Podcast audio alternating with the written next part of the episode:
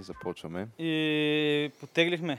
Да. Нашата лодка за разходка. Прясно завърнали се от почивка. От морето. И двамата. Кой на бяло, кой на черно. Не знам дали изглежда той, затова сме дошли с бели тениски, според мен, за да изглежда по-голям контраста. Еми, не, ако трябва да бъда честен, аз не прекарах толкова много време на плажа, колкото ми се искаше, но хванах някакъв тен, сега има разлика. Не съм като салам руйно сирене. Не, че принципно някой би могъл да го каже за мен, нали? Аз съм си една-две бои по рождение, ама... нали? И... Аз малко хванах основно на лицето и... до някъде малко на тениска, нали, когато пропусна да се облека блузата с дълъг ръкав. Това е фитнаджийски тен. Да. Ама да я знам, човек. Аз принципно, нали, много се изговори за нашето бетономорие това лято. Как е по-слаб сезона и как така. И може би наистина е така. И то наистина е много на някои места. Е много... по-малко хора ли има? Еми да, и то процентно забележим спад. То имаше някакви... Сега аз не ги отварях да ги чета тези статии, ама беше нещо от сорта на Министерството на туризма с зов за помощ, някакви такива неща. Защото явно излеса, да. Се очакват намалени приходи тази година. Да, тази година ще бъде май с пъти по-зле от миналата. А има ли някаква конкретна причина?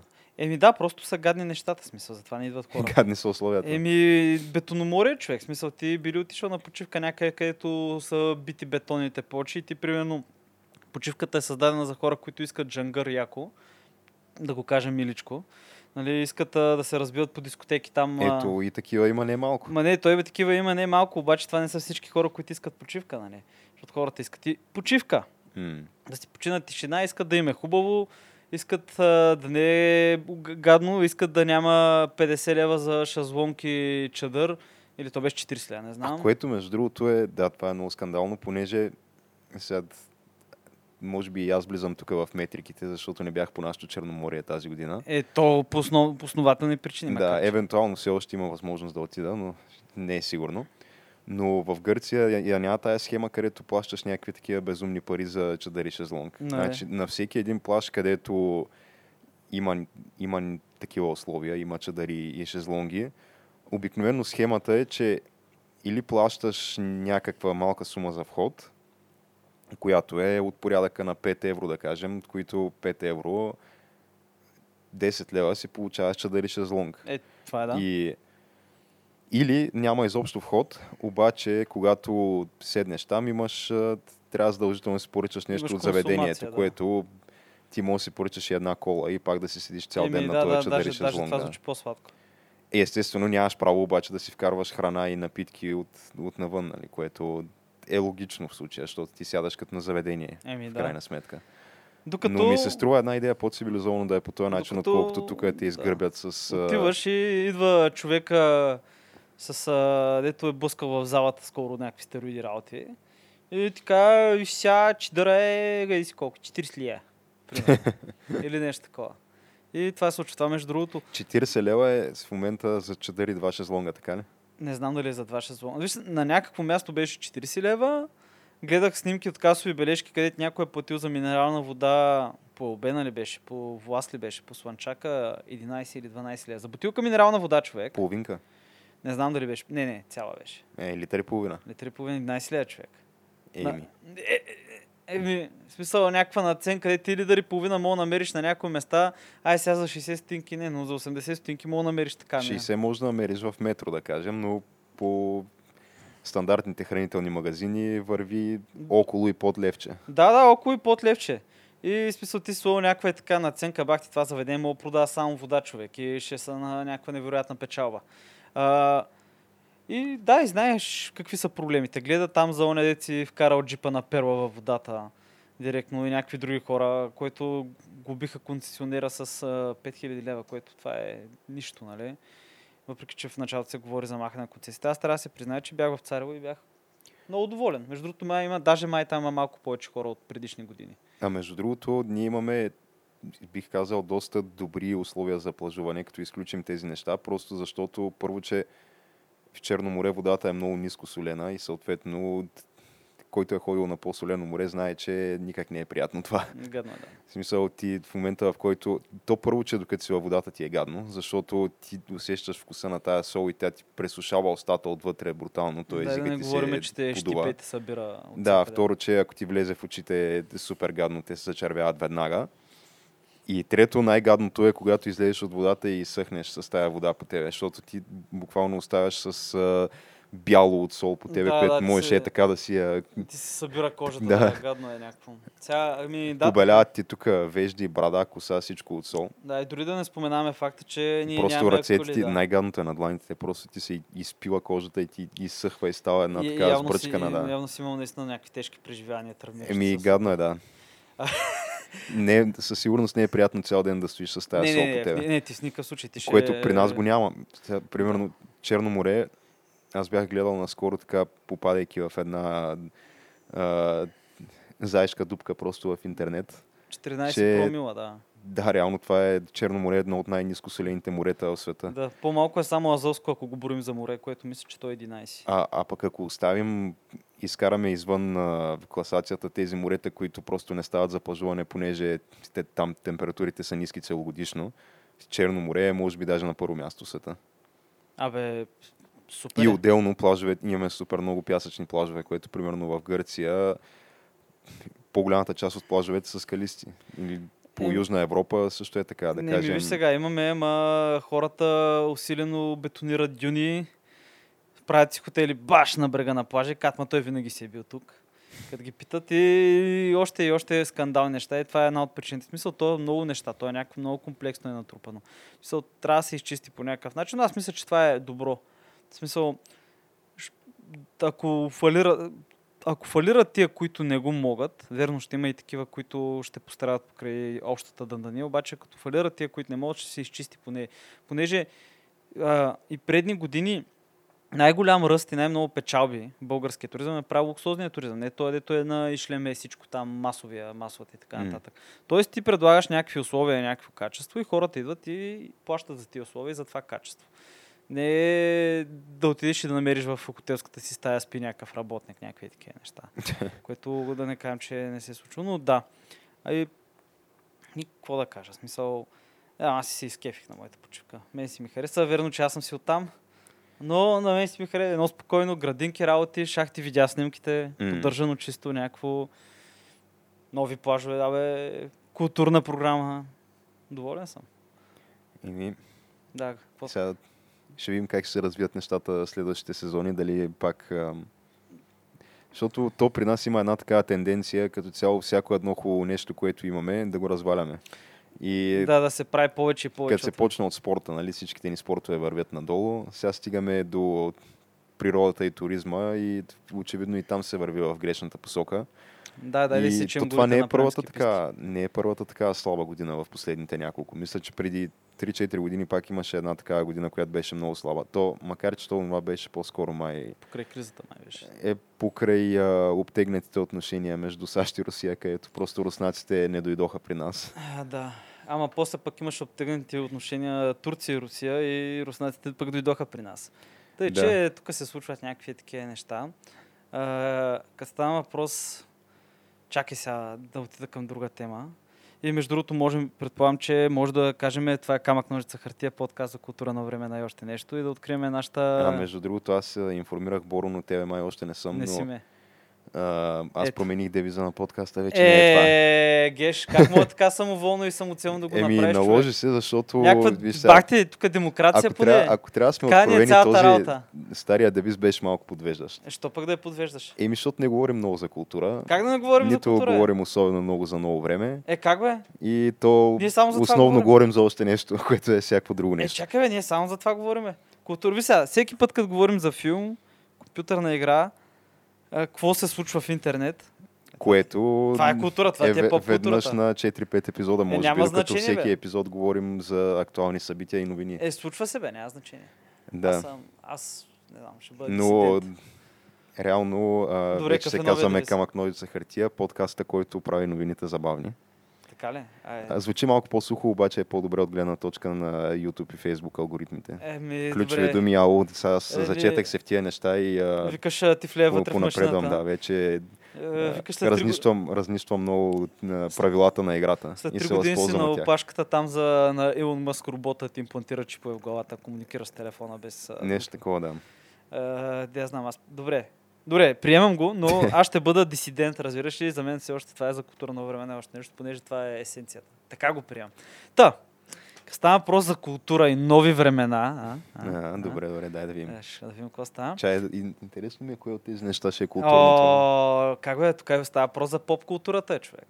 Става въпрос за сивите малки човечета с големи очи, които мовим в много сериали, на много места. И не знам, ти може би си забелязал или си чул, последните една-две седмици се върти една много голяма кампания във Facebook под надслова на английски, какво беше? Let's see them aliens. Да, където, т.е. есенцията на това нещо е да се штурмува зона 51. Да, защото като сме повече хора, просто не могат военните да ни спрат. И в момента има 2 или 3 милиона души във Facebook, които са заявили участие, така че поне 3000 души ще отидат. Поне. Ако се съберат и 500 човека, аз ще го приема за успех. 500 според мен ще съберат. 500 човек най-малкото. 500 луди има, ви кажа. Да, най-малкото ще има 200 души и 300 души там с камери да снимат какво ще стане. Защото то стана някаква много сериозна новина, те прес-релизи се пускат, то понеже ти като го видиш, първоначалната идея е, че се разделят на 3 групи. Понеже първоначално групата беше само 400 хиляди души. Да, такова от 3 различни... Да, той има карта с рисунки, като едната група ще тича като Наруто, за да са по-бързи от куршумите. Ага. Другата група ще отиде да дразни армията, но не е достатъчно, че да ги застрелят. И третата група от другата страна вече ще штурмува там комплексите. Като съответно Американското федерално правителство това не го приема с насмешка. И там някакви хора са мобилизирани, доколкото чух. Някакви камиони с сълзотворен газ се карат към зоната. Често казано, мисля, че ще бъде доста интересно каквото и да се случи. Той Тръмп, между другото, също имаше изказване по темата. Така ли? Това съм където постървал. Каза, няма нужда да штурмувате зона 51. Няма да откриете там никакви пришълци, аз вече всичките ги депортирах. Така че, ако не знам правителството как го приема, но президента го приема според мен доста с насмешка. Той не може да пропусне, толкото му е вдигнеш за воле така. Просто... Не може да пропусне такъв изпечен трол, като него да не изтроли.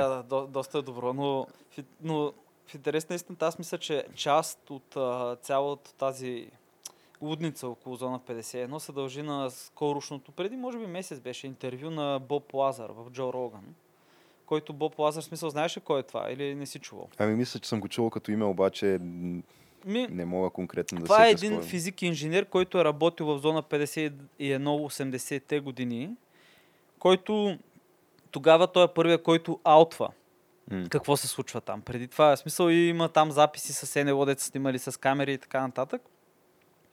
И него го унищожават, в смисъл, крадат му дипломи, сертификат за раждане. Общо взето много сериозен тормоз е подложен човека. Т.е. тази типичната, където публична атака срещу теб, където просто ти очернат репутацията и те заравят някъде от дълбините. Той човек не е съществувал, той човек не знам си какво, въпреки че той преди това примерно е бил първа страница на вестника в Лос Аламос, работил е в Лос Аламос, нали, града на атомната бомба в САЩ. Е много интересно и в смисъл за всеки, който би си помислил, нали, само това ще кажа, всеки, който би си помислил, че той е някакъв измамник и така нататък, той 90 и някоя или 80 и някоя година още говори за един химичен елемент и за гравитационни вълни, които се наблюдават, което тази концепция още тогава не е имало. В смисъл преди 10 на години химичният елемент го откриха преди 3 години, точно на номера, който той каза, даже май името позна. А пък за гравитационните вълни се случи преди 2 години също. Смисъл... Тоест, имаш предвид, че макар че това е доста близко до ума като цяло, но че има някакви неща и научни открития, които вече са факт, обаче още се пазят в тайна от широката общественост, така ли? Защото той откъде може да знае предварително за този елемент. Той е знаел за този елемент, защото специфичен един изотоп на този елемент е бил горивото на гравитационния двигател, който той е работил. Обаче различен изотоп, който е бил по-стабилен. И виж кое е интересно, той казва, че елементът бил, тогава му викали, че идва от третата планета на системата Zeta Reticuli. Какво? Там е била номенклатурата ZR3, съответно. Това са го ползвали. Нали? Това е Zeta Reticuli, една слънчева система, която може да се види от южното полукълбо на около 40 или 38 светлинни години от Земята, mm-hmm. която е бедна на метали, по това, което мога да сме разбрали, нали, там по анализи и така нататък. А но... той този елемент стига до Земята чрез някакви космически лъчи, така ли? От тези... Не, елемента, върху който той работи, е стигнал до Земята с космически кораб. Ага, т.е. Той е работил върху космическия кораб. Тоест е бил донесен тук от... Цивилизацията обитавала тази система Z. Да, Zeta Reticuli. Не, виж сега, това е изотопа. Те го обявиха след като създадоха няколко такива атома, които след това се разпръснаха бързо, в смисъл преди няколко години. Тоест вече ние можем теоретично да го синтезираме или поне някаква форма. Ето ние теоретично можем да синтезираме и антиматериал, обаче... Не, става въпрос, че вече е направено това, разбираш ли? Това е направено и ти вече имаш някаква основа и мога там да почнеш да строиш в един... Става дума, че то с тези... химични елементи, които по принцип само в лабораторни условия могат да бъдат създадени. Обикновено проблема не е да ги създадеш, а да успееш да ги стабилизираш и да ги съхраняваш. Точно. Това е по-трудното. Точно това е, че точно този елемент, в смисъл, е създаден така, но не е могъл да бъде стабилизиран, докато той е работил и държал в ръката си, по негови думи. В смисъл, аз му вярвам, честно казано. Ако трябва да бъда честен, прекалено много неща съвпадат. В смисъл, като виж какво е казал преди години, как тия неща излизат после. В смисъл, това е... И отделно с новата вълна в Министерството на отбраната в САЩ, където пускат клипове на срещи, които са имали с някакви летящи апарати. Тоест дори някакви летящи явления, така да го наречем, които пуснати са 3 официални видеа от патрули на техни самолети, то около САЩ. В смисъл, не е никъде другаде, в които те от Министерство на отбраната каза, Department of Defense, нали, казват просто, ето това е, не знаем какво е. Да, записали сме, случило се. Аз специално към тези видеята, на където е заснето НЛО, винаги съм бил малко скептичен поради няколко причини. Първо, защото винаги са с убийствено лошо качество. Не, чакай. Аз ти говоря за видеа от камери на изтребител, плюс записа с разговора с контролната кула, плюс запис от радар. В смисъл, затова ти говоря за 3 видеа, които мога да провериш и на страницата им ги има, там трябва да се такова, които са... В смисъл, никой не ги е барал, разбираш ли? До така степен, че на един от пилотите, в смисъл, той интервюта с пилотите има, после даже някои от тях са пенсионирани, после са им се, примерно, не са им вярвали. Въпреки, че това нещо го има на камера и така нататък, каца на самолетоносача и му вика, да бе, какво беше това? И той ми да знам какво беше това, нали? И се чудят какво е това. Но да, има го някой. Той всъщност интересно е. Боб Лазар, Джо Роган, мога някой да го видя, ако му е интересно. Той даже има документален филм по Netflix за това.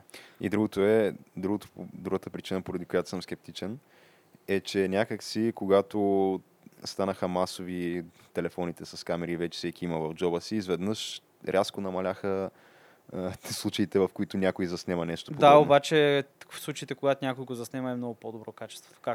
Както беше със случая с 2005 над Лондон ли беше?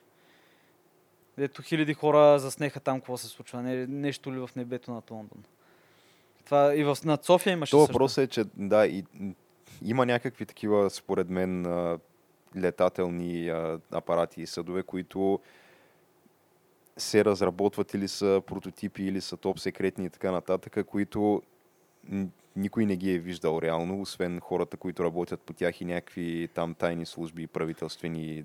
Ма виж, оттам идва... Които то става малко така, че хората не знаят какво е, а пък реално тези, които знаят какво е, са длъжни да спазват конфиденциалност и никога няма да го признаят и то остава едно такова неопределено. Да, виж, то става така, ма замисли се ти, ако имаш някакъв такъв свръхсекретен летателен апарат, няма да го оставиш 40 минути над 8 милионен град посред бял ден, нали сещаш?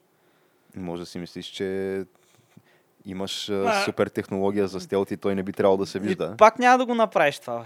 Ако правиш такъв, те ще го направиш на някакво село или ще го направиш на някакъв полигон. Никакъв случай няма го направиш на 8 милион град, където хората с камери И ще правят. Ема там е най-добрият тест, там виждаш реално. Бе, най-добрият тест. Какво означава? Значи, дай да го пробваме първо.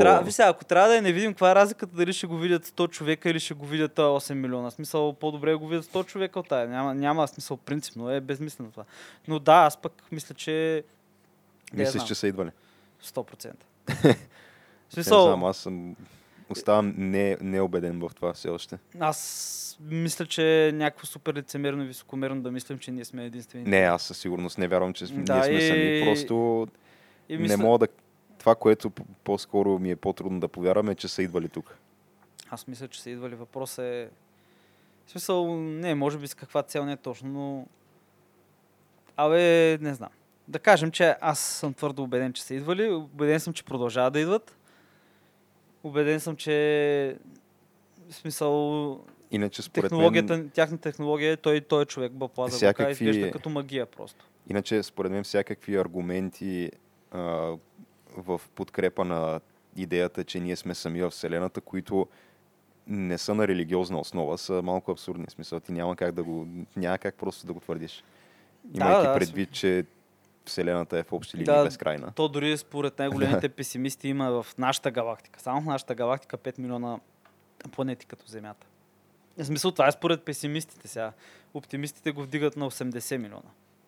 Нали, което, както виждаш, тук има някаква разлика. В крайна сметка, то, ако не вярваш, че Бог е създал човека от кал, значи вярваш, че по някакъв начин, по натурален път, се е зародил живота на Земята. Тоест, имало е някакви точно конкретни условия, имало нещо, което някаква искра, която е дала начало на всичко. Да, като примерно един метеорит пада и кара от вънка. Още не сме открили как точно е станало.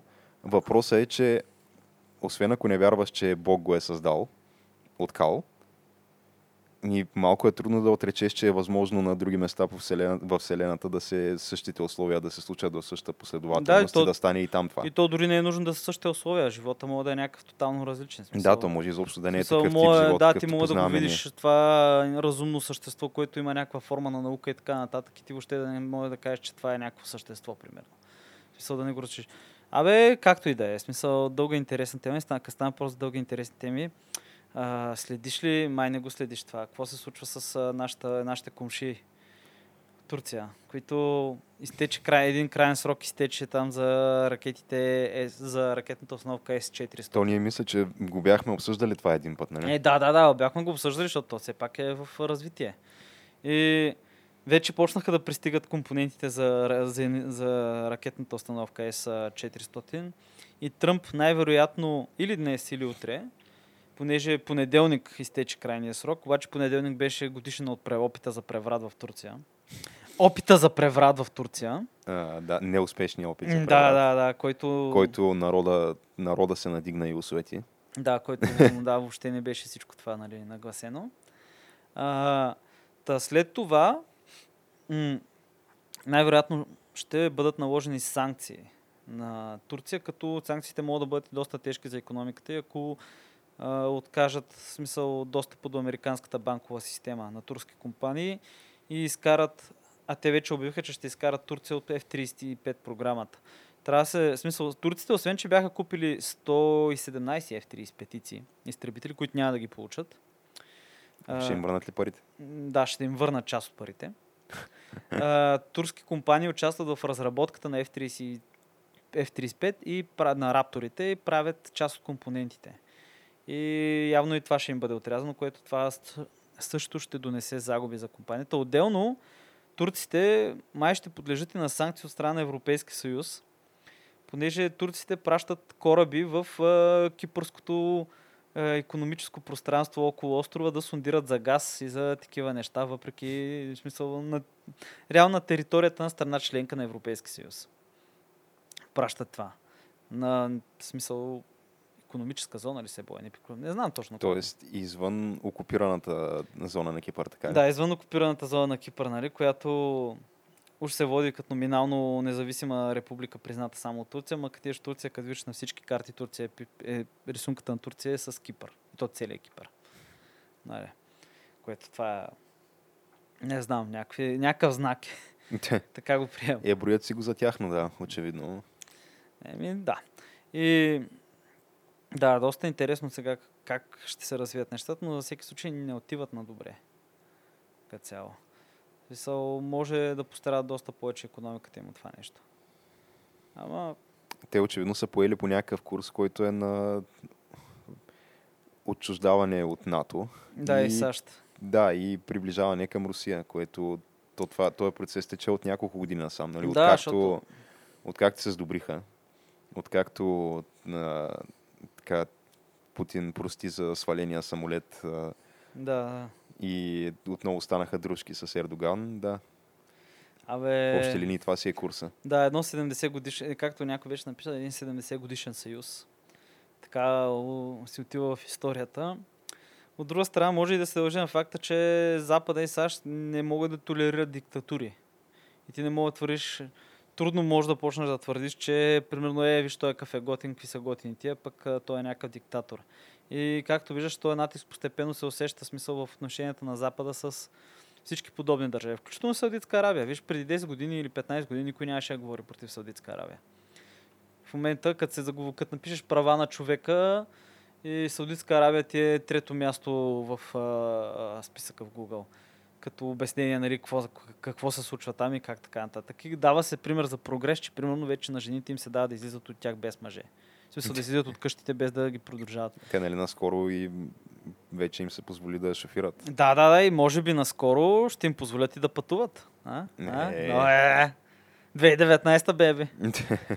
Готино е, ще могат да пътуват, нали, така нататък. Тъй, че може и на това да се дължи сега, не знам. На всеки случай е някакво... ще видим какво ще стане. Следи го с интерес, ако трябва да бъде честен.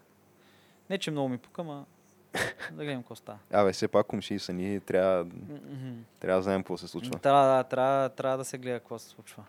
Това е, да знам, все едно да изтече 3% ли беше, или 8% от базата данни на НАП и да не искаш да я свалиш. Аз между другото тръгнах да я свалям, обаче видях, че този файл мисля, че беше към 2 гигабайта, 3 нещо такова. И се сваляше супер бавно с 100 нещо килобайта. Аз трябваше да го свалям часове наред. Те много хора го свалят. Да, и се отказах. Това. Въпреки, че би ми било интересно да го разцъкам да вия вътре какво има. Дали се намериш егенето? То сега конкретно за мен е... Не, това ми е се тая, защото аз моите доходи си ги знам. Би ми било интересно да видя на други хора доходите, да. Виж, не се бях замислил от тая гледна точка. Да, това би било интересно. Т.е. декларираните доходи. Да, декларираните. Да, ще бъде. Те дори декларираните ще се различават изключително много от това, което имаме като представа за някои хора, според мен. Как бе? В смисъл да не споменаваме някакви политици, които си купиха електроцентрали, стават в момента най-крупните бизнесмени в България, които са на политическа заплата. В смисъл, как става това? Явно талант, не знам. Аз да мога така да привличам пари. Но... Тя електроцентралата беше купена за 3000 лева. Кой даваш, човек? Аз бих я купил вас. Той 3000 лева ли мога да спести с депутатска заплата? Човек. 3000 лева мога да спестиш от банички направо. Да. Те с цената на баничките мани още. Не знам дали си чел писмото от хакера, който го е пуснал. Не, той има някакъв манифест ли какво? Човека си е пуснал едно писмо с 11 точки... в което обяснява, че е руски гражданин женен за българка. Звучи точно като манифест, да, така. Да, че правителството ни е бавно развиващо се, думата, която използва съответно беше retarded, че и преди имало пробиви в НАП, но никой не бил казал, и спомена за 2 пробива и каза къде мога да се намери информацията. В смисъл от 2012 каза, че имало пробив и от не знам коя година. И каза, че и смисъл спомена къде мога да се направи информацията. Също така каза, че тая информация е бил пратен на всички български медии, обаче само Дневник и Капитал писали за това. Това преди да хакне той самия системата. Така? Не, след като е хакнал системата, той е писал на всички. Всъщност то така и за това за хака, смисъл. Той си казва. Той иначе според мен ще да отнеме още бая време, докато някой разбере. И нямаше да го кажат, човек. Нямаше да разкрият новината това. В смисъл, както се е случило преди. И каза, че освен това има още колко там гигабайта информация от BTV медиа групи от Nova. В смисъл, някаква информация, която от техните сървъри е взел. На техни разследвания, които явно не са публикували. И... че да знам завършва с някакви игрите на корупция да започнат, нали? Това му е последното. В смисъл, не мога да го намериш 111 точки. Интересно е, нали? Смисъл, не е някакво дълго четиво. Но общо взето, да, е възмутен, нали, от това, от правителството, колко е корумпирано и така нататък. И виж сега какво е интересно. Интересното е, че аз това в момента, в който го обявиха, ми стана ясно, че значи, мога да намерим, да не намерим кой отговорен, но ще намерим кой да виним. Ще намерим виновния. Е, разбира се, то това... Значи няма да е извършителен. Не знаеш, че за да се кротне народа, трябва да има някой виновник. Да, и посред някакви призиви, някакви изказвания на министъра на финансите, който вика... Той пробив нямаше да го има, ако НАП нямаше електронна система. В смисъл, ако не ставахме електронни. Той неговата... Да, това е решението. Това е решението, тук да се върнем 40 години назад и се раздават някакви фарчащи листчета, човек. И като нещата не станат на добре, да бъдат изгорени архивите, също както архивите там в партийния дом, нали, на агентите и така нататък. Някакво е такова. Изказване на труда на Бойко, който вика, абе, вижте, понеже, вижте, какво не е добро образованието, той е хакер. Ева. Нищо, че... Те, защото в училище тия неща се преподават, нали? И да. Част са от училищната програма. Тотално. Аз в часовете по информационни технологии и информатика, значи първи час как се работи на Excel и втори час вече е как да хакнеш системата на NAP. Да, това беше. Да, това беше. Общо взето... Ако изкараш частица по информационни технологии в училище, спокойно мога хакнеш. Еми да, ама то... Не, виж, да не каме големи думи, защото най-вероятно наистина системата на NAP била някаква изключително скандална. 100% и 100% системата на NAP, както и всяка друга, каквато и да е такава държавна структура, е правена от... не е най-добрият кандидат за обществената поръчка, а от този, който е удобен на някого и който ще свърши по-лоша работа за по-висока цена. Добре, за да може едни пари да се разделят. Добре, ти в момента може да правиш алюзия към факта, че тази IT поддръжката беше спечелена от студио от фризьорски салон. Така ли беше? Да, спечели го. Това конкретно в НАП ли? Дали беше НАП? Май беше НАП всъщност, да, фризьорски салон. Официално търговец, който спечели дейността им е фризорски такъв козметичен салон. В смисъл, то е някоя си. Или беше ЕОД някоя си, което съответно тя го е пуснала на 15 подизпълнителя да го направят. Нали? Иди събира и там как са свършили работа. Но да, беше някаква в смисъл, зле прикрита схема за източване на пари от държавата. Изключително някакво явно. В смисъл, ти не мога да очакваш електронна система. Да я знам, човек, това се едно ме е някой да ме неме да проектирам язовир. В смисъл, да се направи едно тук ета КНХ и да прибереш 20 милиона за консултантски услуги. Да, консултантски услуги и за това, че съм направил язовир, човек, примерно, или централа ядрена някаква. Някакво е такова безумие, разбираш. Веднага се намери кой е виновния, според полицията, нали, за 24 часа и Кристиян Петров, Кристин, мисля, че му е. Забравих точно какъв му е ника. И според неговите адвокати, понеже те са го вкарали за 24 часа, те през цялото време уж са имали доказателства. Те нямат никакви доказателства. Те доказателствата били, че не знам си там какъв софтуер, който той бил ползвал, имало юзернейм и парола, по които те успяли да го намерят ли нещо е такова. Да, и затова са прекарали цял ден да се опитват да го накарат да си признае, че той е виновен, пък той нищо не е направил, човека, най-вероятно. В смисъл, идеята е просто тук малко се залъже общественото мнение и в един момент всички ще забравят за това и накрая ще се окаже, че делото всъщност е невалидно, понеже основанията са невалидни. Нали? То е някакво много голямо цирки, голямо театро. Това е повече от явно. И да, такива неща се случват нашата мила татковина. А то между другото имаше този, който са го хванали, той не е въпросния руски гражданин. Нали? Не, изобщо да.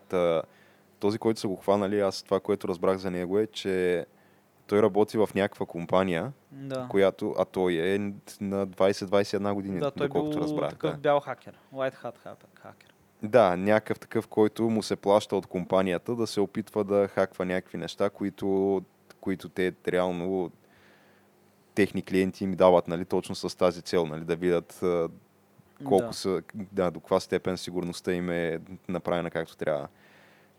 Въпросът е, че те дори от неговите колеги плюс там шефа от компанията го защитават и казват, че няма как да е той. Просто защото уменията, с които той разполага, дори да е той никога не би оставил такъв тип следи, каквито те твърдят, че са намерили и по които са го открили. То по думите също така на адвоката му, реално човека, който е хакнал и използвал Windows, Всичките, които са по-сериозни професионалисти, това използват Linux. Да. Включително неговия клиент използвал Linux и си работил с Linux човек. Нали, с различна операционна програма. И, абе, не знам да плача ли, да се смее ли, като гледам изказанията. Той е смисъл, той е министър на финансите, не знам, той е човек. Абе, не знам как са го избрали. Ти виж премиера пък, поговори с министъра на финансите. Да, премиера там, той неговата работа не е да се занимава с тия неща, той да ръководи всичко, ама... Абе, не знам. Просто... Поредната така супер колоритна история да от българския обществен живот. Да, то би било някаква супер абсурдна комедия това. Ако не се случи, ако се случваше наистина. И сега какво си променяме генетата ли? В смисъл, ти след 4 години, примерно, ще отидеш да пътуваш някъде и ще спрат на границата заради някакво егене или за лични данни там на личната карта, понеже някой, примерно, ти е използвал данните човек и е направил някакви представления. В смисъл, или утре просто се будиш с 4 заема. И... Да. А те по думите на НАП няма проблем. Той информацията не била някаква важна. Не можело да се използва за злоупотреби. Между другото, то, освен това, мисля, че лъснаха и някакви други неща покрай този скандал от типа на, че НАП са събирали изключително много лични данни, които нямат никаква връзка с тяхната дейност. Да, и как... А то, между другото, покрай това има и друг скандал за агенцията за разузнаване, където някакви бивши директори на агенцията за разузнаване, в смисъл агенция за разузнаване, всъщност нашето разузнаване, някакви директори, в момента ги съдят, понеже се оказа, че някой е издал 500 разрешителни за ползване на поверителна информация на частно лице. На частно лице е човек, на някакъв дето, просто някакъв бизнесмен. С руски връзки, уж. И как еди си кой от агенцията, там, в смисъл от разузнаването, като ходил в Германия на такова, на командировки, работил като шофьор на този бизнесмен. Ето така са оплетни като свински черва всичките работи. Толкова тръгнем такива да ги разнищаме и да търсим странни такива случки и конфликти на интереси, според мен може да не си тръгнем от това студио в следващите 2-3 дни. Да. Но да, аз ти предлагам... Това никой не му... Имахме някаква още малка минимална тема. Така или иначе му е. В смисъл, Еболата стигна до... Има вече първи случай. Сега ще ни обвинят в расизъм тя.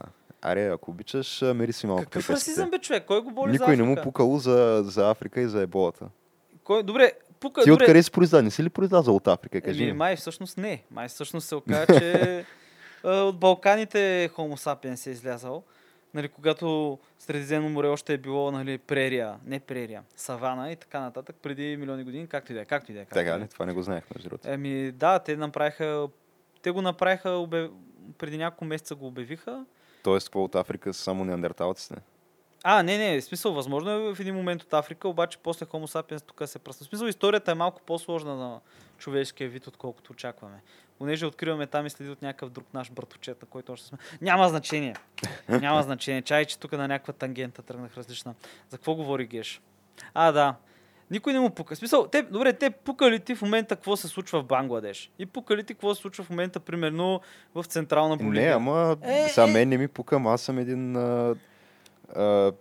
корабосърдечен егоист, който гледа само собствената си паница, нали? Това е... Това не значи, че има, че няма много по-загрижени хора, проявяващи емпатия, много по-либерални и така нататък, които се интересуват живо от тия неща. Толкова се интересуваш, ти можеш, нещо да се помогне, защото реално става въпрос за град Гома, който е в източно Конго. Да, източно Конго, който е 2-милионен град, който този град може да си го чува от време на време, защото там постоянно има някакви интерлахабе, туци, хуто, милиции, всеки течат, някакви хора ги обезглавят. Абе, не е окей там положението, и то не е окей там положението от 90-та година, да го кажем, или от преди това. И Еболата стигна до този 2-милионен град. Въпреки че има ваксина против Ебола, която е много ефективна и така нататък, в момента просто имаше епидемията, беше в район, в който гражданската война се води така по-усилено. И където не мога, ако да отидеш там да слагаш ваксини, ще обезглавят, ще изядат, може би. Или ако пуснеш, примерно, някакви такива запаси медицински или ваксини и така нататък, те просто отиват в ръцете на някакви въоръжени паравоенни групировки. Генерал Лудото Куче, примерно, или генерал Кокоша глава и така нататък. Да, който след това... Боли го, да. боли го фара, да. Да, смисъл, само за който да, има парите да си го позволи той. Да, да, просто не много е такова, но да. И да, има в Ебола вече. И за момента случаите са 1700. А, да, и Световната здравна организация за първ път сега обяви световен здравен риск ли беше, че има опасност от световна пандемия от това. Но хората вече са по-спокойни, понеже за щастие в Европа са и може да си позволим ваксината. Може да си я купиш. В смисъл не, че може да си само да си я купиш, но може да се произведе, може да ти я сложат, нали, няма да те убият докато ходиш там да те вакцинират, някой с мачете да изкочи от храста и ти отрежа главата. Тъй, че да.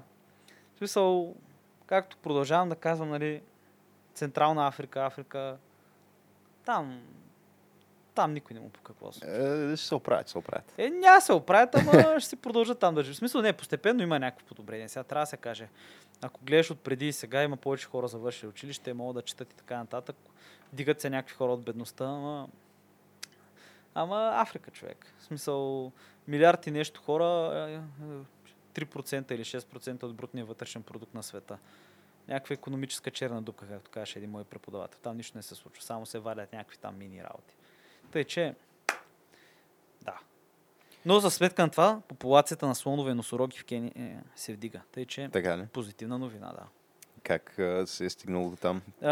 Имат нови антибраконьерски закони и групи и убиват браконьерите. Това вече да.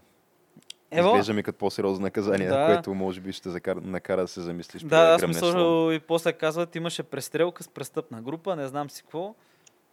И престъпниците бяха убити. Е такова, африканско правосъдие. Ами добре, аз мисля, че покрихме доста такива разнородни теми в седмичната... не знам как я наричаме рубриката вече. Рубриката, аз съм на вида нещо-неща рубриката. Рубриката стават нещо-неща. Случиха се доста нещо-неща през тази седмица. И с това според мен можем да обявим нейния край и да преминем към основната тема, която тя е по-скоро един обзор. Да, това понеже, както сте забелязали може би от заглавието, една доста кръгла цифра е настоящия епизод, която трябва все пак да се отбележи по някакъв начин. Да, в смисъл не се случва всеки ден. Така че след кратка музикална пауза ще разберете какво имаме предвид. Да. До след малко. До след малко.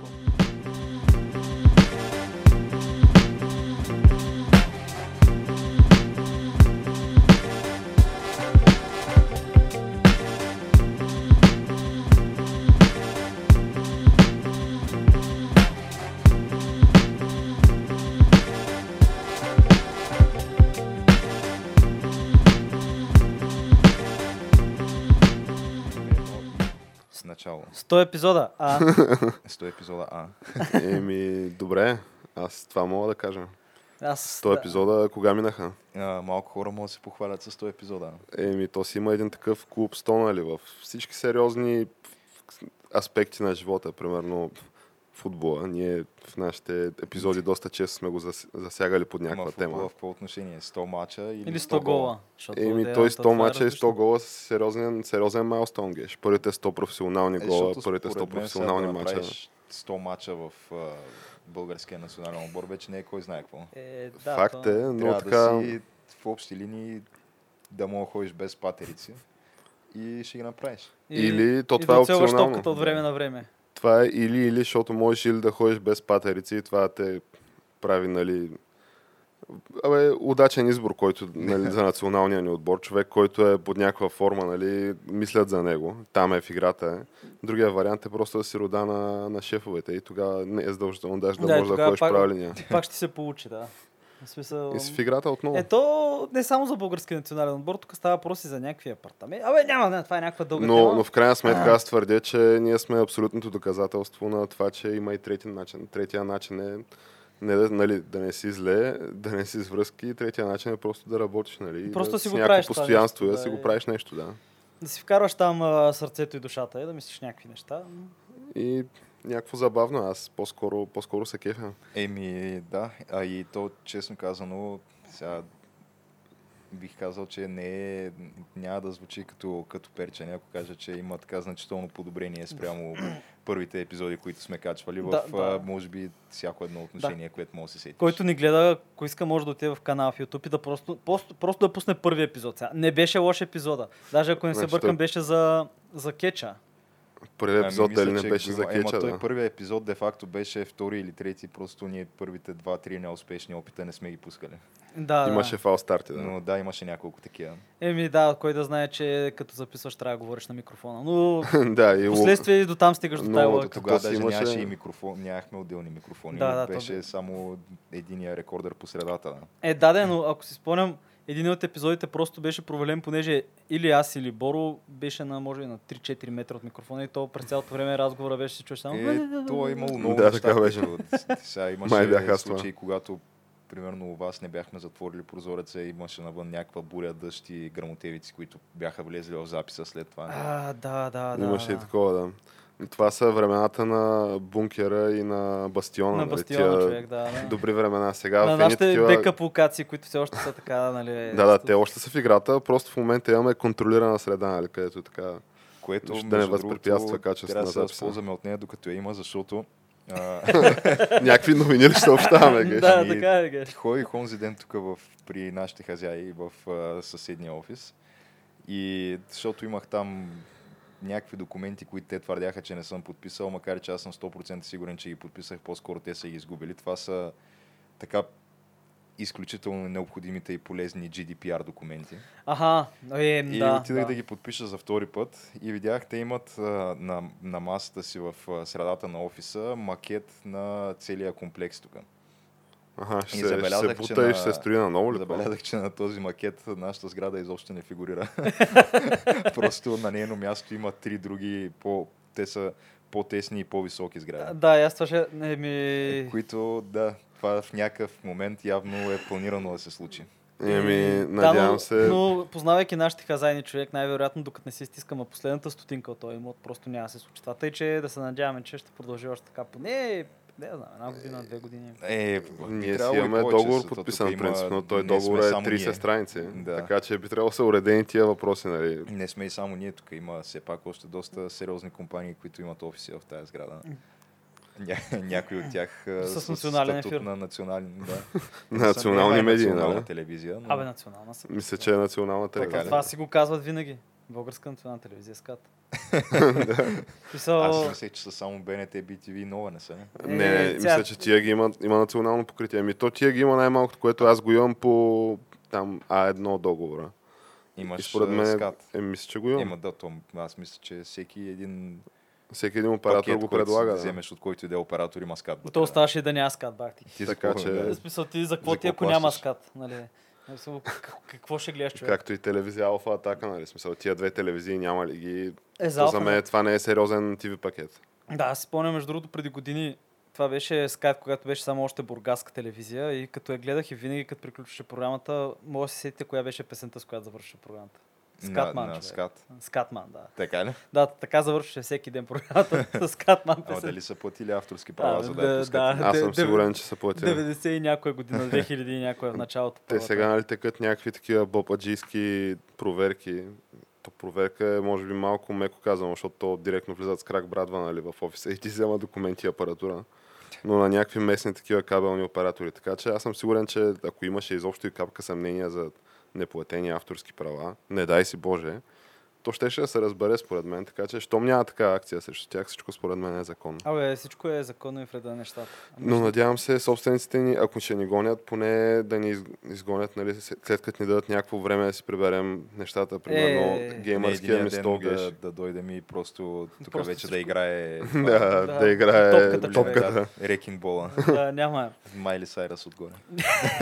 Не, едва ли ще се стигне до там. Най-малкото предполагам, че тя ще е заета, но като се замисля, като погледна назад, ако спомняте, ние в началото просто започнахме и ако спомняте тогава, какво ви казах... Започнахме невинно, по-приятелски. Да, по-приятелски. Много невинно беше, да. И аз дойде ми да го кажа, но реших да пропуснам. Но ако спомняте в началото, какво ви казах, 20 души да ни слушат, аз съм напълно доволен. И мога да кажа, че след 100 епизода. Мишана Комплич, поне 20 души се не слушат. Норматива е преизпълнен достатъчно добре, човек. Петилетката на практика е изпълнена за 2 години. Ако бяхме на петилетка, тук всички щяхме да бъдем герои на социалистическия труд. Еми, трябва такива портрети да си изработен според мен тя. За новото студио. Това би било много велико нещо, между другото, да има манифестации да ги носят. Имате и там голяма част от замесените в Чернобил май са герои на социалистическия труд. Били са, да. Това не знам колко престижно звание може да се... Той е било най-висшата, смисъл мисля, че е било едно от най-висшите неща, които мога да получиш в Съветски Съюз. Той според мен социалистическият труд изисква жертви, геш, така че кои сме ние да коментираме изобщо волята на партията. Някои хора са си го заслужили, нали? Но това е някаква историческа история, но да, няма значение, човек. Няма да се сравняваме с Чернобил. Все още. Има време, докато достигнем до там да такъв голям... Как да кажа, ефект върху света. Ефект върху света, да. Ето си върху света, да. Той е... Оня ден си говорих с един приятел, той някакъв вика, много хубав сериал, нали, Чернобил, много ми хареса. Кога ще е втория сезон, нали? Аз му викам, че стига, дай да няма втори сезон, моля те, дали. Втория Фукушима. Да, Фукушима може да е, но там не е чак толкова страшно. Само някакви супер много радиации се изляха в Световния океан и има, нали, се усеща и в САЩ, мисля. То се усети навсякъде, но въпросът е, че ние сега имаме гагеровите броячи и го знаем това. Преди това имало и някои инциденти, които са били по-лоши и никой не е разбрал. 50 и някой година там в Маяк, в Самарска област ли беше? Не, под Челябинск на 30 км от него или 50 беше се случвали. Но това остави, това е вече някаква история. Дай да се върнем към нашата тема. Такива теми. Че наистина направихме, че това е трите цифри, ударихме ги. Престижния клуб 100, вече сме там заедно с Стилян Петров, Димитър Барбатов, Христо Дучков, такива сериозни личности. Мао Цзедун, да, някакви хора. Сега той 100 години не е управлял Китай, нали? Но предполагам, че 100 конгреса е видял, нали, под някаква форма. Не знам всъщност, като се замисля. Сигурно се... както и да е. 100 е едно добро, хубаво такова кръгло число. Мисля, че... Което, като се замислиш... Аз не мога да си спомня датата точно, когато беше първия ни епизод, но мисля, че беше някъде около 1 април. Да. Преди 2 години, т.е. сега сме 2017, 1 април. А първи епизод, който го записвахме, не го ли което, къде го записвахме? Колко седмици има в годината, по принцип? 52. Не, 52. 52 ли? И 2 ли са? И 2 са, да. Добре, фактически от април месец до сега сме края на юни. Началото на юли, някакви... да кажем. Имаме малко пропуски, да. Но като цяло може да се каже, че на седмична база сме се излизали в последните 2 години нон-стоп. Постоянно с много малки изключения.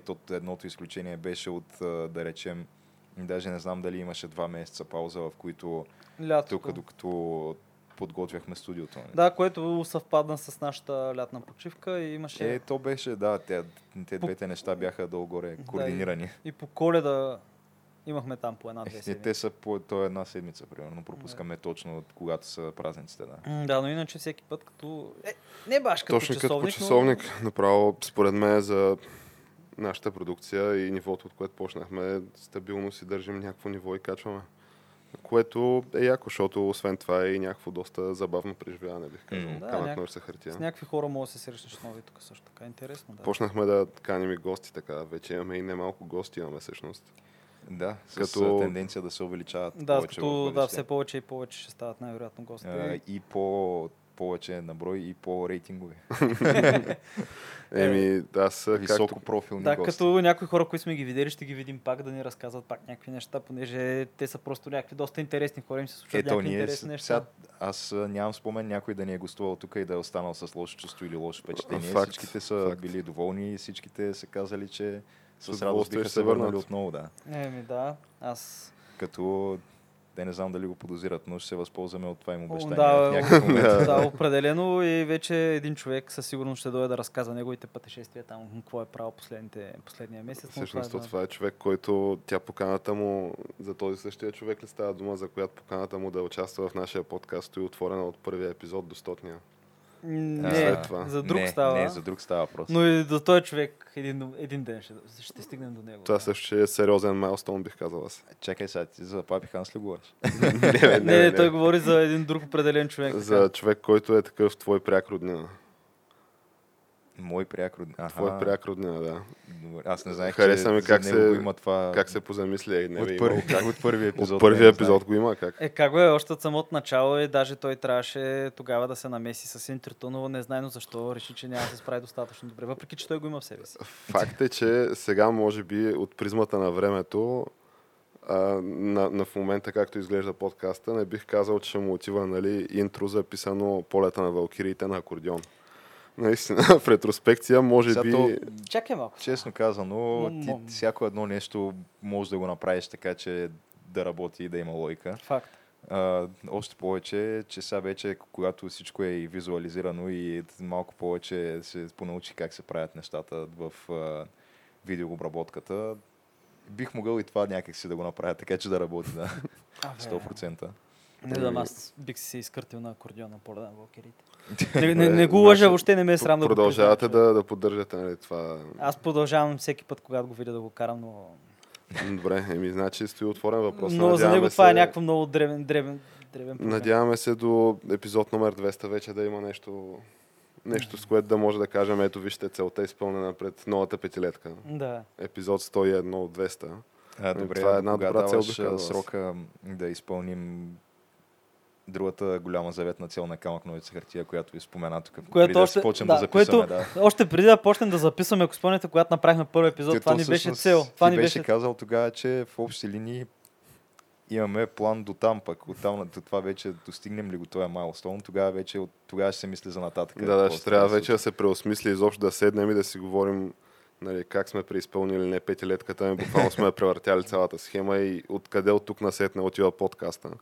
Геш, ще говориш за, нали, живот и здраве в някакъв момент, предстоящо гостуване на явката "Дълъга" в нашия подкаст. Да, макар че сега "Живот и здраве" предстоящото, така звучи малко, се едно говорили сме с него. Не, изобщо по никакъв начин не сме контактували. Да, той дори най-вероятно дори не знае за нашето съществуване, но въпреки това ние знаем за неговото, което това е важно. Но ако под някаква форма... Аз съм разменял 2-3 приказки с него на негово участие в столичен клуб, но да, не съм успоменал. Не е ставало дума, че имаме подкаст и че с удоволствие, нали, бихме искали той да ни гостува. Макар че, ако така в някакъв бъдещ момент, ако пак, нали, отида на негово участие, пак има такава възможност, вече мога да спомена, да. Даже мога да направим по-добре, да отим и тримата на негово участие. Той, между другото, такъв в момента, доколкото знам, работи по, нали, нов албум. Мисля, че даже човек, който се смее, или по два албума, да.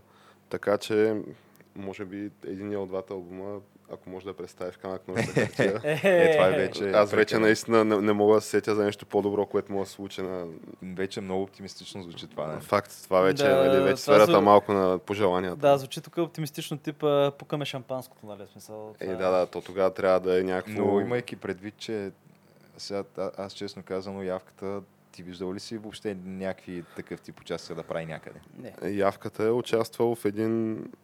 Това, което съм огледал, е един подкаст на такъв стендъп комик, който... Това е единственото, да, което аз съм гледал. Да, там е участвал. За други такива онлайн формати, мисля, че не съм го срещал. Не е само онлайн формати, дори по телевизията. Сега аз не знам и до каква степен е имало интерес към такова негово участие и са го канили, най-вероятно са го канили. Няма как да не го канят. Да. Но очевидно, да, защото той вече от доста време е известен и за да има буквално само едно единствено негово интервю, за което мога да се сетим, явно не обича много да прави такива неща. Поне аз така си го обяснявам. Абе, както са казали хората, този мост ще го пресечем, кога стигнем до него. Абсолютно, така че абсолютно имаме неща, за които да работим.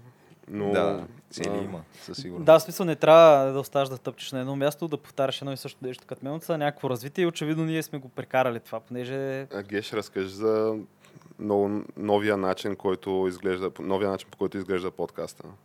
Имаш предвид... По-доброто качество на картината. По-доброто качество ли? Как се случи това? Да. Ами, да, вече, колкото и странно да звучи, просто се снима с телефон. И то не е дори на някакъв флагман и от най-скъпите там топ ценова листа телефони, ами на моя телефон, който струваше 400 лева. Но да, изглежда доста по-добре, което е странно, защото допреди това го снимахме с GoPro, което Hero всъщност 5. Може би по-скъпо от този телефон? Доста по-скъпо да, беше. Да, то GoPro-то, особено този Black Edition, на който е моето, то е да, между 600 и 700 лева струва по принцип. Сега, почти двойно. Аз взех безплатно, но това е друг въпрос и друга схема, да. Но просто не е направено за снимане в студио. Да, оказва се. Сега има и предвид, че то ние когато започнахме да... Въобще всяко едно нещо, с което се занимаваме свързано с този подкаст, сме го започнали от абсолютната нула на познанията и всяко едно нещо сме се учили от движение в общи линии. Като този процес продължава и до ден днешен. Да, включително с заснемането и обработката, видеообработката след това. Като аз си мислех, че да, то GoPro, тук имам схема да го вземам безплатно, то 100% ще върши работа за това, защото гледай какви яки видеа правят с него в YouTube, то снима в 4K, какво повече си трябва. И оказва се, че не е точно така, да. Защото то е оптимизирано да снима все пак на него автофокуса му е. Там са вложени повече ресурси, понеже смята се, че ще снимаш с него в движение и с някакви екстремни спортове, които практикуваш или други такива неща. Може да си го сложиш на количката, бе. Може да го сложиш навсякъде, да, то това му е силната страна. Тоест, заложили са на това да оптимизират автофокус и да оптимизират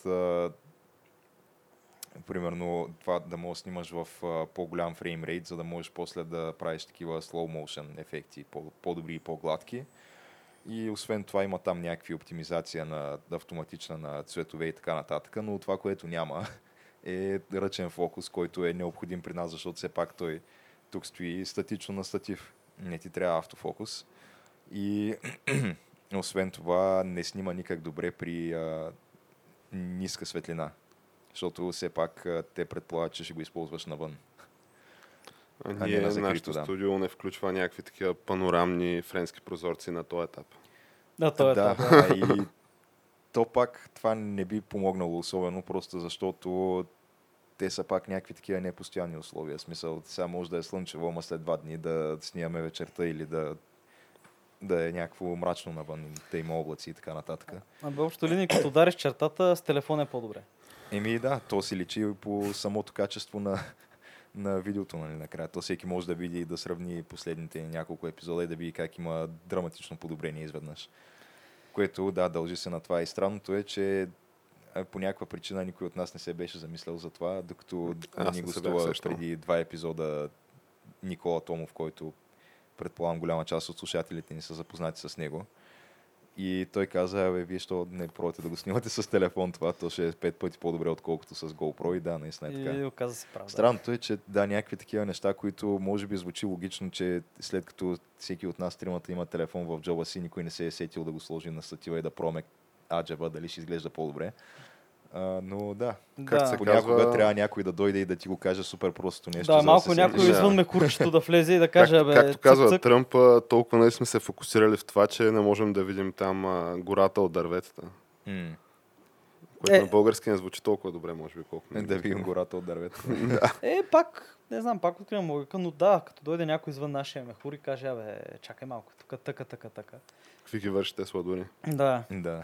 Тук няма ли да е по-добре това и това?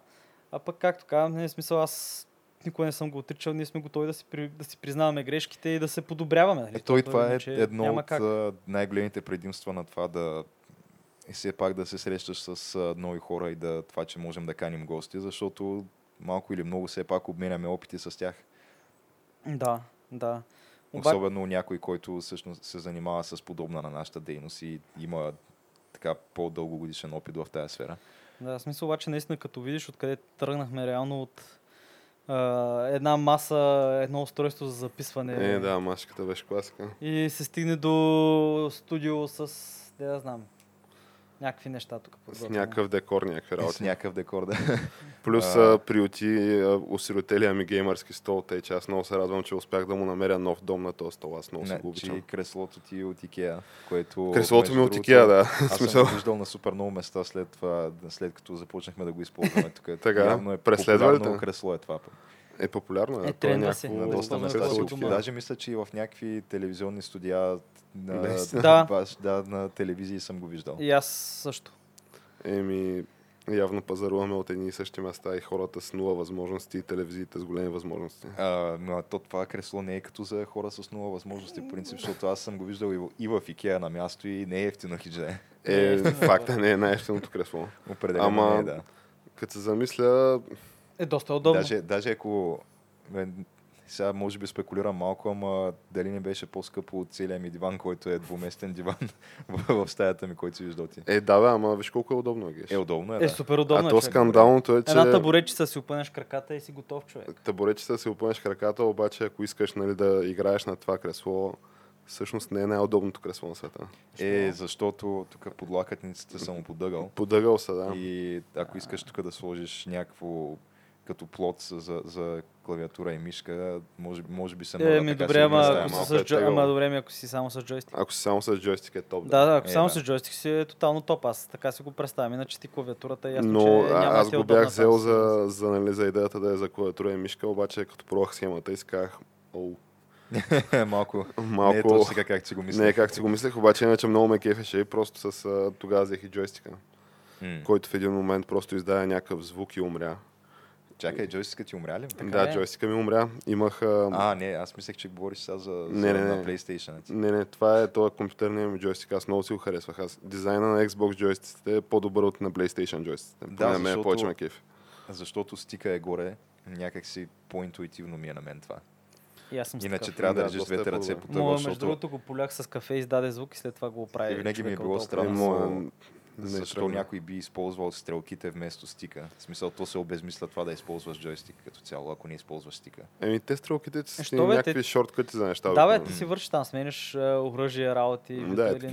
Аз ти говоря, примерно да играеш FIFA и да управляваш с стрелките. Това вече не знам дали ти се лимитираш в 8 посоки вместо в 360 градуса пълна ротация.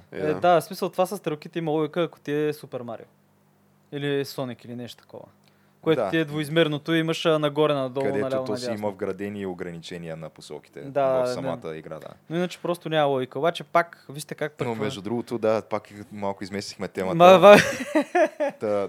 За мен специално, цялото това време, нали, в което се занимаваме с камък, ножица, хартия, някак си аз винаги имам едно такова чувство, че правили сме каквото сме правили до сега, ама се предстоят някакви много по-големи и по-грандиозни неща. Да. И дори в момента, в който, защото примерно такъв момент ми беше самото начало, нали, когато го пускахме, първия такъв момент, после следващия такъв момент, да кажем, може би е бил, когато сега конкретно не мога да се сетя, със сигурност като започнахме да записваме в студио и с видео е другия такъв момент, но със сигурност е имало и такива моменти и преди студиото. Но става дума, че дори и сега в момента пак се чувствам по същия начин, което е някакво готино, защото някак си имам едно такова усещане, че колкото и нови неща да научавам най-доброто и да ги имплементирам, да, някак си винаги има нещо, към което се стремиш такова и което очакваш с нетърпение да се случи. Да, имаш си някаква цел и се водиш към нея, независимо как. Това е, според мен, абсолютно улавя духа на камък, ножица, хартия. Това е подкаста за такъв стремящия се човек. За културите, новите времена и още нещо, съответно обхваща всичко. За стремежа към още нещо, към следващото нещо. Защото сега, примерно, нещо, което при нас е, може би, малко пренебрегван аспект до момента, са социалните мрежи. И като цяло промоцията, защото ние правим някакво съдържание, което сега пак, без да звучи като тук се едно се хваля или се перче нещо такова. Да кажем, в сравнение с конкуренцията, бих казал, че е на добро ниво съдържанието, което правим. Аз бих казал дори каква конкуренция, нали? Но...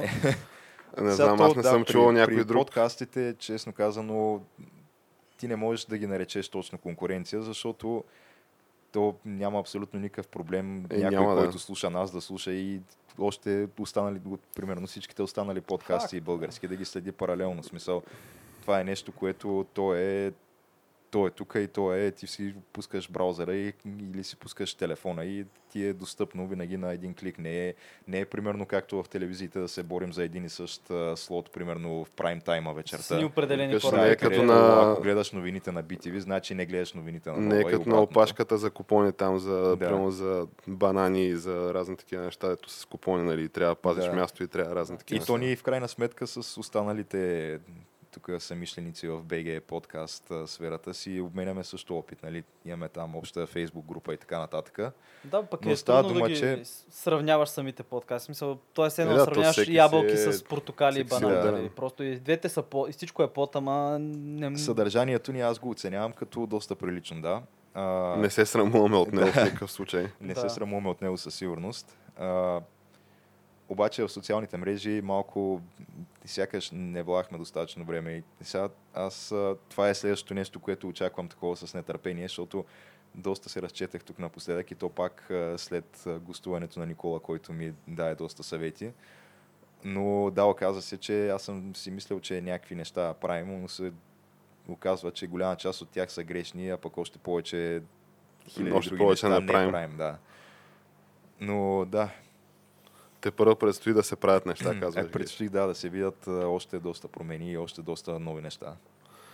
Пък, нали, надяваме се да имаме и времето за това, нали, преди да удари рекингбола тук в студиото ни. Ние вие направо произведахме новина, аз съм сигурен, че сега ако отворим сайтовете, вече реал тайм се говори за това. Шок и ужас, извънредно. Студиото на КНХ. Мачкат свободата на словото. Бившия завод електроника предстои да бъде съборен.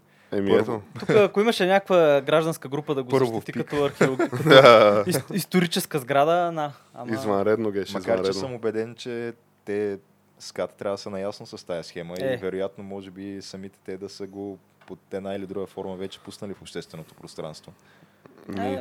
Може пък да е някаква дълбоко пазена тайна. Колкото и, нали, да съм доволен от нашата операция, със сигурност не мога да се сравня с тях. Не се измерима, да. Не мога да се сравня. Виждам в асансьора се засичам с доста знаменитости от скат. Тега. Доста често, да. Най-малкото, което е... Този, как му беше името? Неделчев.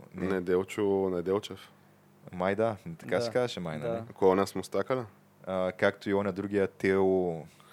супер често го дават. Водещия на сутрешния блок, да. Да, този Тео съм го виждал вече поне 3-4 пъти в асансьора и веднъж в Фантастикото. Вие сте почти приятели вече, баси. Което трябва, значи, скоро време трябва да установим контакт с Стамен Стаменов. Това е... Другото нещо, което искаме, нали, като подкаст е да поканим също и господин Стаменов. Да. Обаче още не сме достатъчно големи за това. Да. Според мен е...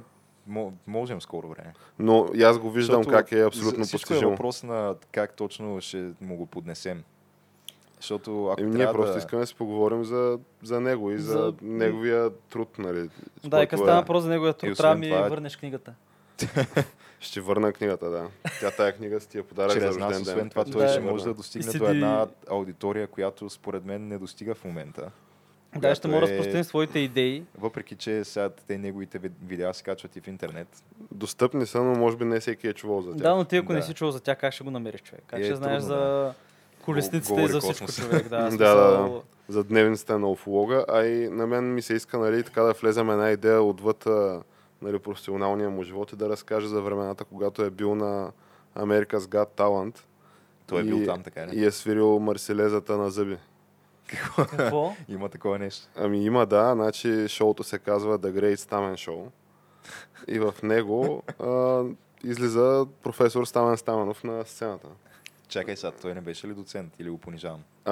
Сега че инженер. Инженер е със сигурност, не професор. Инженер Стамен Стаменов. Сега оттам натам той малко не вярва в конвенционалната наука, нали? В смисъл тия професорски звания, да. Банд, нали, които... Самозванците от банд, директно да си ги наречем и назовем както, нали, си реда. Които въобще не си... Да, няма значение. Няма значение, но това, което изпълнява е Марселезата на зъби. И аз останах супер впечатлен от това. Добре, я докарвам. Това си е талант. И да, вие препоръчвам на всички, нали, и на вас, и на нашите зрители и слушатели да го видят. То го има в YouTube клипчето. и нали, да не го вадя тук на телефона, да го пускам в момента лайв, нали, макар че е толкова впечатляващо. Но мисля, че дори само за това да го разпитваме и само за това да иска да говори с нас, пак ще стане супер интересен разговор.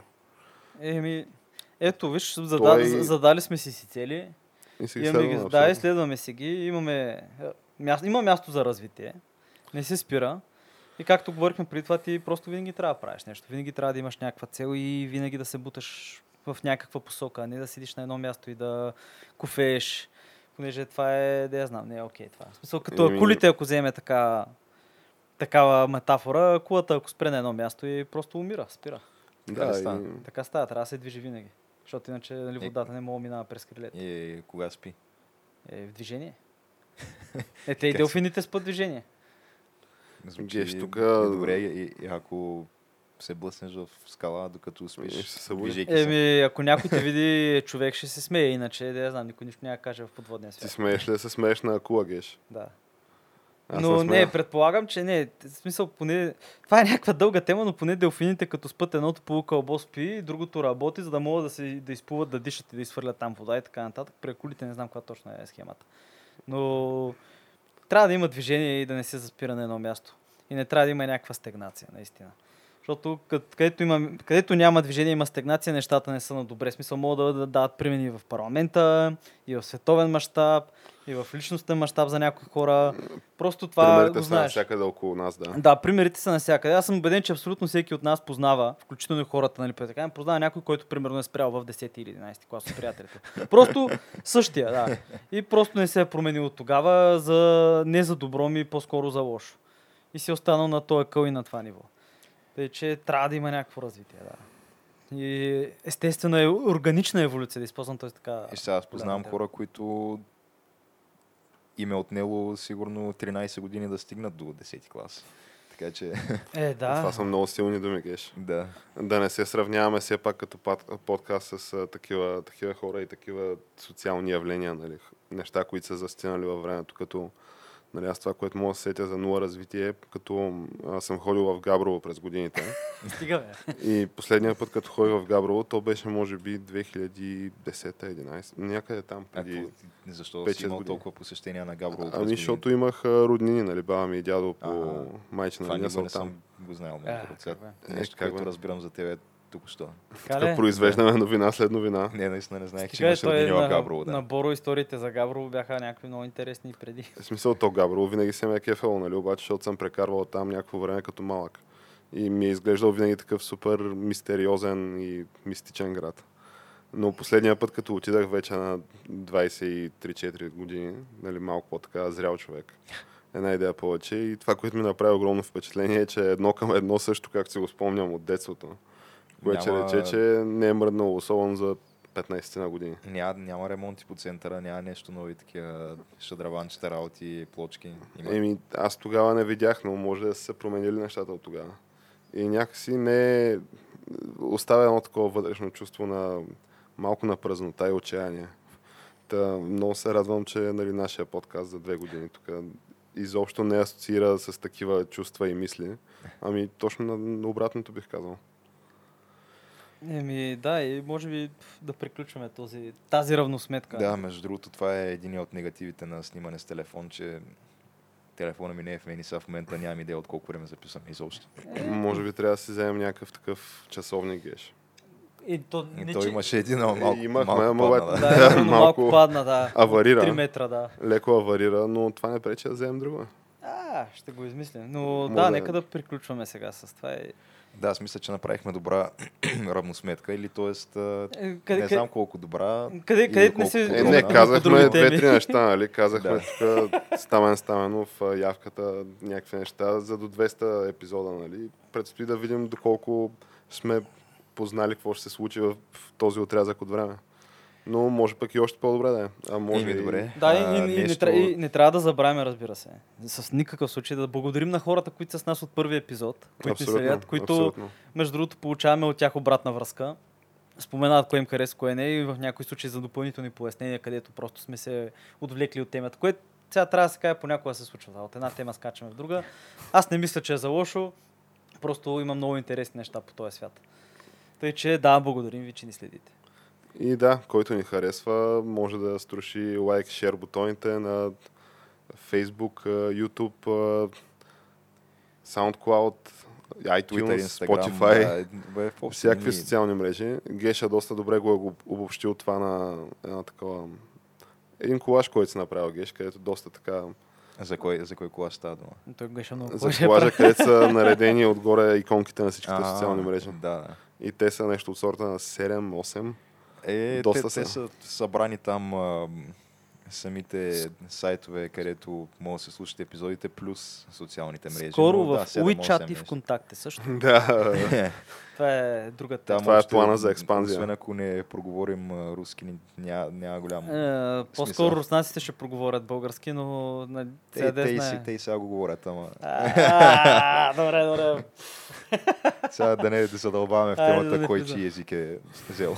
Нека завършим позитивно, Геш. Ето беше доста смешно това, това беше добро. Който ни харесва, може да ни шерне, да лайкне, да коментира и... И разбира се, до нови срещи. И до нови срещи. Абсолютно.